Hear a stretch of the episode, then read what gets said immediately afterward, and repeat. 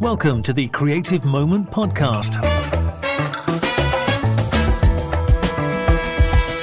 Brought to you in association with Markettiers.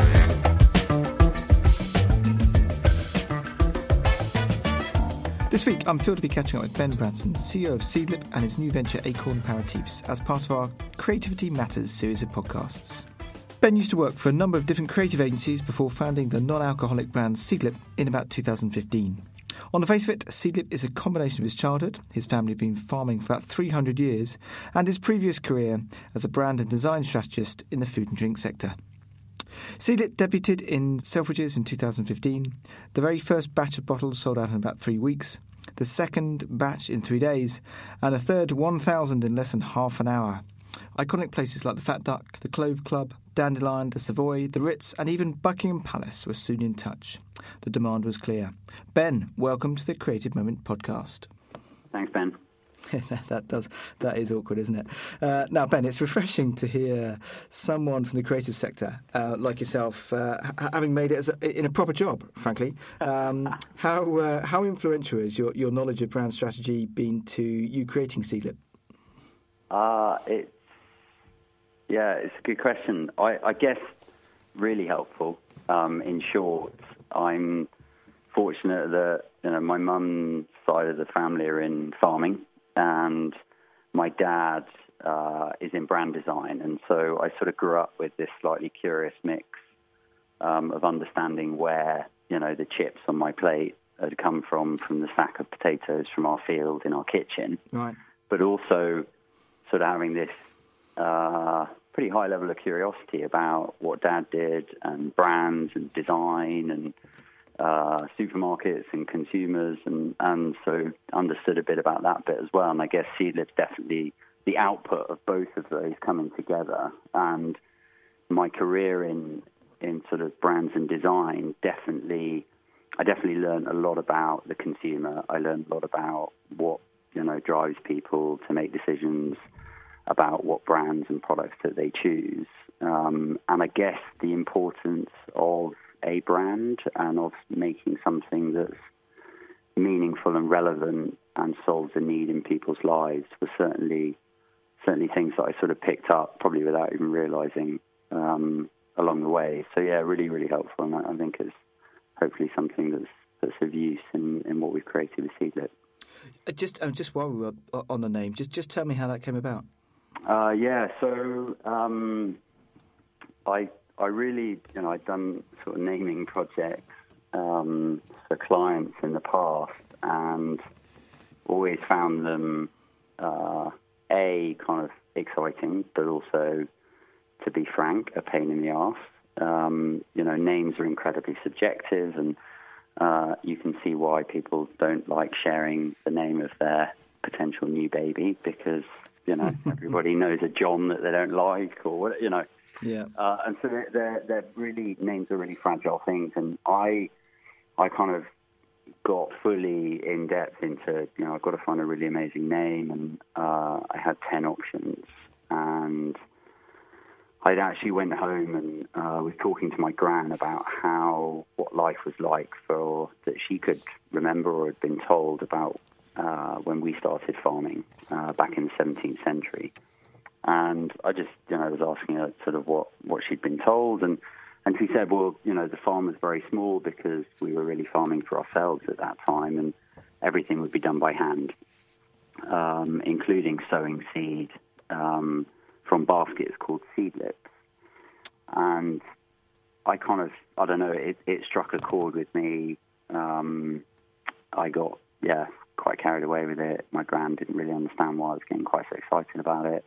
um, and it just seemed to fit that, A, it, it, kind of is a nice nod, an ode to my family's uh, past, but also is literally what we are doing with Seedlip of taking, you know, things from seed uh, right through to lip. So it seemed to kind of fit literally as well. I, I, must admit, I know someone who's a big Seedlip fan, and um, she, she, on the face of it, I don't exactly know, but she seems to be. I think she's basically allergic to alcohol. So, having things like Seedlip means that she can kind of drink socially again. Um, you seem to have a, a pretty loyal uh, and and vocal fan base. Is that has that surprised you, or did you think was that part of the plan before you launched? Um, I think if I'd if I truly believed and taken on board um, the negative comments I got when telling people that I was doing, you know, a distilled non-alcoholic spirit, I definitely wouldn't have sort of launched the business because, Yeah. um, yeah, we we do. There is a lot of, I guess, drinking, alcohol, non-alcohol, food and drink in general is a very emotionally charged, you know, area for people, um, and that come brings with it, you know, a whole, whole kind of multitude of of reactions. And I know from sort of my past days that you know, the holy grail is is the word love. Um, but also, there are plenty of businesses out there, the likes of Marmite, where hate's also really important. Um, Right, so, so you get it both. You get it. You bet. You see both sides. Yeah, Yeah. and both sides are important. Okay. And um, wanted to create something that, that had meaning and relevance and that solved a need in people's lives, regardless of why you're not drinking. You should be able to get a good grown-up non-alcoholic drink, and the options are really poor. And we can be quite angry about, you know, being served a horrible lime and soda. Yeah. Um, so yeah, it, it's uh, it has been a fascinating journey, and I yeah I definitely couldn't have planned in my kitchen three years ago that we were going to be where we are now. I, I mean, the timing is that it seems to have worked, doesn't it? You know, in all these things, there's an element of luck, um, a- and it, it w- we would appear anyway to be in a bit of a, a health. I don't know, revolution might be a bit strong, but you know what I mean. There's No, no, in nutrition, exercise, clean living, mindfulness, all that stuff. It, it just sort of seems to be creating an environment where, uh, frankly, a non-alcoholic spirit like Seedlip would is, is created a space for it to thrive, isn't it? Yeah, I, I put you know 99% of our success down to the timing, right? You, you can't really choose the timing, but um, that's a lot of luck. And we're living in an age now where you know there is so much rapid change in how people live their lives, how people buy products, socialize, what's important, um, and what's on offer, and people are, are changing what they drink when they drink alcohol, and they're changing what they drink when they don't drink alcohol. Yeah. Um, and so, yeah, it's forcing a huge sort of recalibration of of people's priorities and um, what they want to buy. I mean, I, it's, it's a big old question, isn't it? Where, I, I wonder where, presumably somewhere um, at the top of all the, the, the, these large drink producers, somebody's thinking, right, the, the, the uh, consumers' relationship with alcohol appears to be changing, doesn't it? We seem to be becoming less of a drinking less, frankly, um, and, and, Yeah. and, in in, a, in different ways.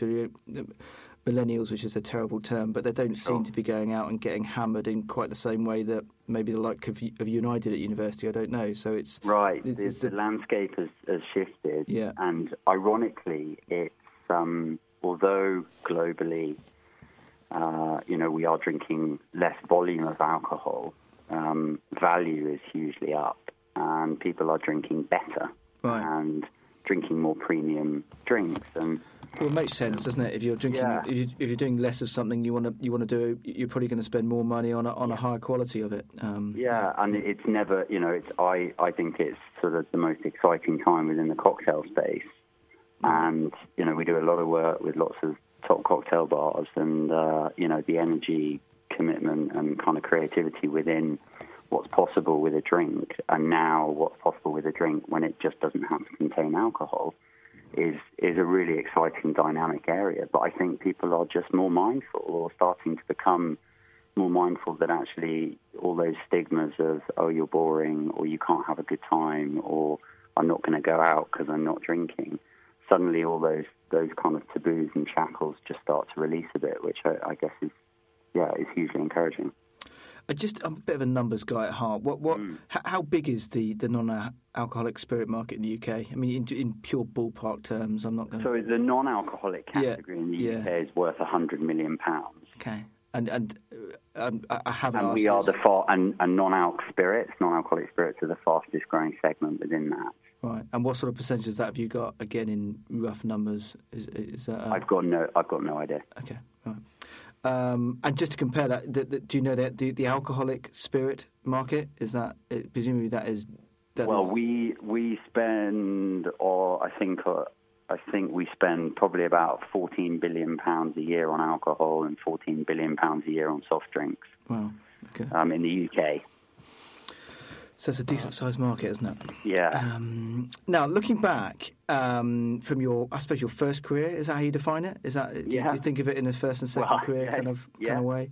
Um, what would you say the creative sector gets right from a brand perspective, and what do they get wrong? And I, I ask you that now as a sort of a, CEO looking back. Um, Yeah, it's. I tell you, it's been fascinating. Obviously, being on the other, you know, having worked with clients and with people's brands to now be on the other side of the table. Um, I think, from what I, you know, what I remember about working agency side was there's, you know, there is a hell of a lot of incredibly creative, driven, ambitious, and talented people within that sector. I think the challenge was always to prove the value of that, and obviously proving the value of of something slightly intangible like creativity or design um, commercially Yeah. um, was always you know was always a big challenge. And you know we used to say to to people, look, you, you know anyone can make something look nice. You know you can go onto a logo generator on a website and have loads of sort of pretty options put in front of you, but there's a, a whole you know strategic element behind why a design or why a brand looks the way it looks and how it talks and walks and speaks. And um, I think that that's where certainly we when I was agency side we'd really tried to focus on, on that kind of strategic and more consumer focused element. You know we've got to make this real and in people's lives um, I think agencies uh, for all their good bits um, can can get a few things wrong sometimes. I think there's a level of just thinking that um, the client must care about the creative work, and that's the only consideration that they have. When actually, when you approach it from a business perspective, um, you know there are loads of other aspects to consider for a business than just what the brand might look like. Um, and so, kind of, I, I would, and I'm talking about design agencies obviously specifically here, but I think it applies to, to all different creative agencies of really trying to understand the full business context. Um, I think has been really important because people aren't asking for redesigns or campaigns um, because they want things to look nice or have had a have had a good idea. You know, these are obviously underpinned by key commercial objectives, and that's why I, I think the commerciality of agencies could could. And I'm I haven't been in an agency for five years then, so I, you know maybe that's all changed, but that was my sense uh, when I was there. I think broadly uh, the same challenges exist, frankly. But um, yeah, the uh, what type of agencies do you employ now? I mean, I suppose it, you obviously do you have a do you, do you have a PR agency? Do you have a creative agency? Do you have an SEO agency? Well, I'm intrigued at the Um, now your buy side. Uh, Do, do you do, do you do, do you walk the talk, so to speak, or, or, or we, a- we actually do um, the vast majority in house. right? Okay, so it's not, but you have the skills. You have the people doing that stuff. Yeah, it's just you don't, which You know, is we, in the UK, we do all our own in-house PR and kind of uh, sponsorship and brand engagement work. We do all our own in-house creative and design work, and then we work with some. You know, we have a, a photographer that we work with. We work with a design agency that do the kind of core uh, brand work. Um, but no, we do. We actually do a lot of it uh, in. We do all our own events. You know, we do a lot in house. Uh, and why is that? Is that just is that a, control element, or is it that's just it's just something that you like having people who understand your brand a bit more a, a bit more twenty four seven than than this type of an agency environment, or Yeah, I think some some of it is the the control aspect. Some of it is the fact that you know uh, three years ago it was me in my kitchen, and we're now 65 people, you know, around the world with offices in UK, LA, and Sydney, and so we've grown really fast. And so having that kind of full time dedication of, of somebody that uh, is living and breathing the design work or living and breathing the PR work, um, so far has proved really, really valuable um, and allowed us to have that sort of flexibility, stay agile, and uh, do really good work, I think.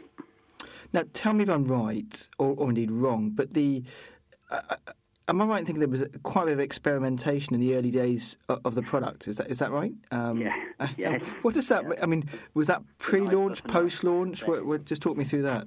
Uh, I mean, I I think we we're we're still a you know we're still very much a work in progress as a company. Right. Um, it took me two years to create Seedlip, um, and that was you know a lot of trial and error and experimentation uh, from a production process, a distillation process, um, ingredients perspective, as yeah. well as just trying to understand and, and learn about what a drinks business is, does, how it behaves, margins, the finances, um, how people were drinking, what people like to drink. Um, so there was a huge amount of kind of uh, investigation required. The business stuff, you, I, I, suspect you could probably get your your head round, but the the, the, the it must take a, a, huge amount of time to. I mean, you the creation of the product mm. and the relationship, presumably the, the different ingredients to each other, yeah. and how how they. I mean, I know nothing about distilling, so it's a diff. I, you know, I, I can't. But it, the mind boggles a little bit about where where exactly you start on that process, and, and, and frankly where you end up, I suppose. But but but it took. How long did you say that sort of took? Just on the product bit. Two years. Wow. Yeah. So and that was to do one product. You know, that was to create Seedlip Spice, which uh, was our first product. Yeah. Um, yeah. That was that was sort of two years, and that and that sort of yeah was uh, a lot of work um, and doing things that people hadn't done before, and, and actually trying to celebrate some of my own naivety within that of asking stupid questions and and trying stupid things. You know, I was distilling pebbles and sesame seeds and all kinds of stuff just just because I was sort of just fascinated to try and understand the process and try and understand what, what worked and what didn't. I have to ask, um, what happens if you distill a pebble? Uh, I, am assuming not, not, a lot. lot. Was, not, not a lot. I was sort of hoping for. Um, I, I, well, I didn't use enough pebbles because I was sort of hoping for for kind of some some of those sort of quite chalky, right. um, peppery kind of. Not that anyone knows what a pebble tastes like. No. Probably all licked them as kids, maybe, but. Um, yeah, I, I kind of, I just, I guess I'm fascinated by the world of ingredients, nature, and flavour, and and the sort of idiot that will will try things um, just to see and give it a go, and, and that kind of curiosity of mine, I guess, hopefully is is the bit that I, I really try and keep alive, um, and it's why you know we're about to launch the next business in about five weeks' time, um, and and keep pushing this category forward. And, and the, the, I mean, let's come on to that now. should we? That's that's that's Aecorn aperitifs, is it? Just just yeah. talk us through that. Yeah. So um, we've got our, you know, we've got our sort of Seedlip, and we've got our three products within that range, um, and just sort of wanted to kind of expand the category, expand and create a portfolio and look at actually the sort of aperitif occasion. Yep. Um, that first drink of the evening, you know, sitting down with food or bar snacks, um, that that has traditionally not really been uh, catered for for people if they're not drinking, and, and the common sort of, I guess, consistent theme that comes out of aperitifs or that, that first drink of the evening is, is bitterness, and, and so we sort of we're going to launch a range of three um, different, very different styles of aperitifs uh, in a in a retailer in, in London in about five weeks. Uh, my PR agency that we have, we do have working on on the Aecorn launch will shoot me for saying anything else, but mm. um, and brought in uh, a lady called Claire Warner who uh, spent 15 years at, at LVMH, um, and yeah, has got a fabulous palate and is a wonderful kind of advocate of you know great health, wellness, and, and great flavour. And so she's kind of in charge, running the running the company. Um, so it's a completely yeah, well, separate entity. No, yeah, yeah separate, okay. yeah, separate, right. separate business, separate right. small team. Um, Why did you decide to do that? Just out of interest, rather than, than... I, I think you know we're like, we're still so young um, with our seedlip business and, and with the team, and we are literally just getting started and literally just scratching the surface, and you know trying to run seedlip across 25 countries yeah. uh, with a with a big team. It's sort of like actually I don't want to distract anyone, so we can give some real focus with a small kind of crack team. Um, to develop develop the idea and develop the, the brand and the liquids. Um, well, it's great to see, a, I guess, a, a, UK startup doing so well. Um, Thank is you. That, uh, is, I mean, that that international bit is. It's always different, difficult, I should say, when I, I talk to because it's it's so tempting to do that, isn't it? When you're in that startup phase, but you can do it too early. It's yeah. you know when you don't have that resource, and, and but it yeah. seems to me you, well, often the out, externally anyway, you seem to get the timing about right. Oh well, it, it's um, we were really, you know, we heard from a hundred countries in the first three months, and that was really, you know, wow, wow, wow, this is amazing. And then we kind of set ourselves this sort of rule that we wouldn't entertain another market um, or look into it until we got enough kind of consumer demand. And, and so it's all very well bartenders emailing us or distributors, but when you've got real, you know, when we have people emailing us from New Zealand saying, look, I've been buying Seedlip now for six months and I order a case every month and I pay for the shipping charges and I'm okay with that, but, you know, I'd really love it if you could let me know when you're coming to New Zealand. You know, that, that kind of stuff um, for us was really a really good sort of sign and, and proof that right, let's let's have a look into New Zealand, yeah. for example. Um, well, I guess yeah, there's, a danger if you don't do it, someone else you know steps yeah, into that. So, uh, yeah, and it's balance, right? It's a balance of maintaining the focus on on a market that's working and, and driving that harder and deeper and building building the business in, in a market that's working, whilst also kind of sitting with the slightly uncomfortable feeling of well, we need to go and light some other fires and, yeah. and uh, be first in other markets. I, I, mean, I suppose from a product perspective, you, you, just do you try and do that in in house, or do you just get a distributor in a different country, or do you just it depends on the country, maybe? It depends. It depends yeah. on the country. Yeah, okay. Um, it depends on the country and how. Yeah, I mean, somewhere like New Zealand, we have a very small distributor, and we've got a, there's a kind of seedlip ambassador who's there, um, and that's all all manageable. Um, so yeah, it, it literally depends. It depends on the size of the market. But in terms of the crea- the creative element and the branding, it's all the, the same. Yeah, yeah, it's yeah. all it's all. Um, we kind of try and we try and rule with a very uh, consistent fist rather than an iron fist, but. But seedlip um, doesn't mean something something nasty in another language. You know no, what I mean? Not, we haven't had any of those surprises yet. We haven't had any of those surprises yet. Okay. Um, Brilliant. Brilliant. Ben, thank you so much. Great to chat to you. Uh, really appreciate your time. Thanks, Ben. Thanks. Thanks for listening to the Creative Moment podcast. If you've liked the show, please subscribe and give us a decent review on iTunes.